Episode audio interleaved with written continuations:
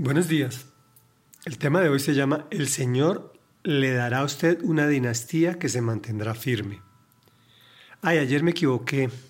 Dije que estábamos en el capítulo 29, pero en realidad estamos en el capítulo 25. Vamos a leer de los versículos 18 al 31.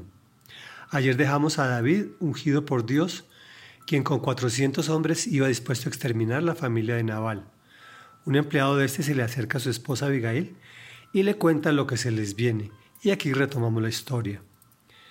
Sin perder tiempo, Abigail reunió 200 panes, dos odres de vino, cinco ovejas asadas, 35 litros de trigo tostado, 100 tortas de uva pasadas y 200 tortas de higos.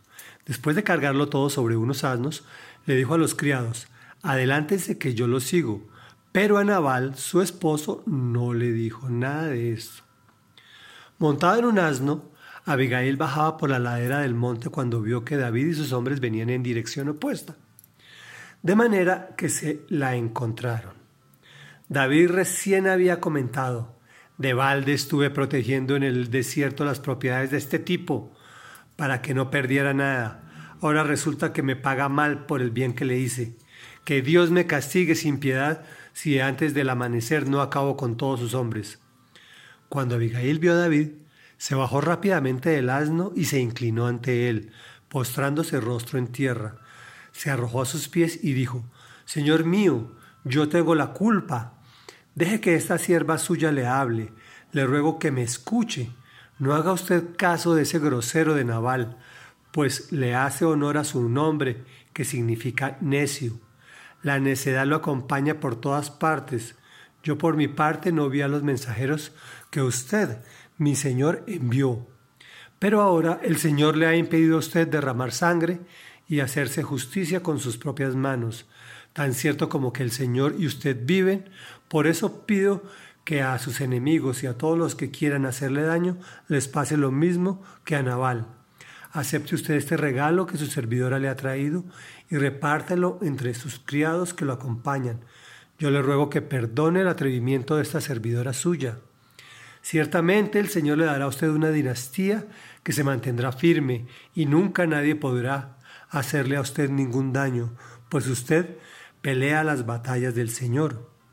Aun si alguien lo persigue con la intención de matarlo, su vida está protegida por el Señor su Dios, mientras que sus enemigos serán lanzados a la destrucción.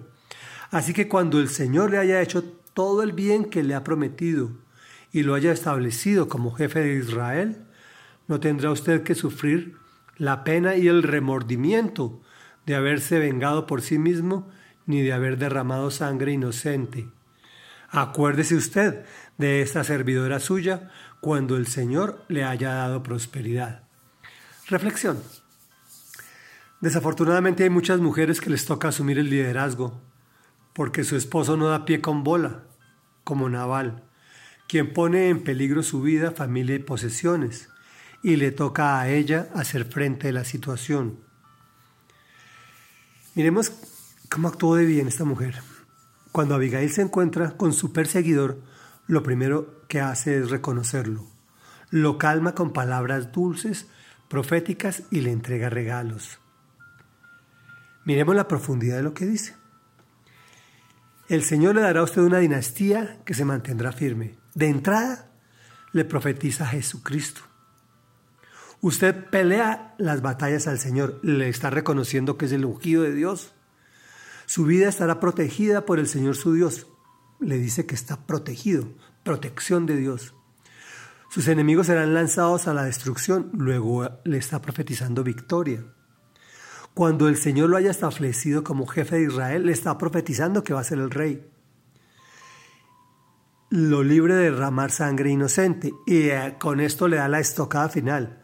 Una persona con las características que Abigail le está dando a David no puede cometer un acto tan ruin como el que él pretendía.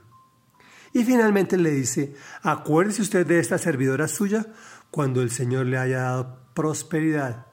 Aquí sí la embarra Abigail. Le profetiza su relación con el mismo David, quien queda prendado de esa hermosa y sabia mujer. Ya serenado, se devuelve con los presentes a su campamento. Oremos. Señor, sé que muchas veces he actuado irreflexivo, poniendo en riesgo a mi familia. Ayúdame a valorar las circunstancias para actuar con sabiduría, como lo hizo Abigail, quien, quien sin saberlo profetizó tu venida, mi querido Jesús, a través de la dinastía de David, quien pese a sus defectos, tú lo consideraste como un hombre conforme a tu corazón. También queremos ser conformes a tu corazón con todo y defectos, más bien con todo y nuestros pecados, de los cuales nos arrepentimos para que tú nos recibas como tus hijos.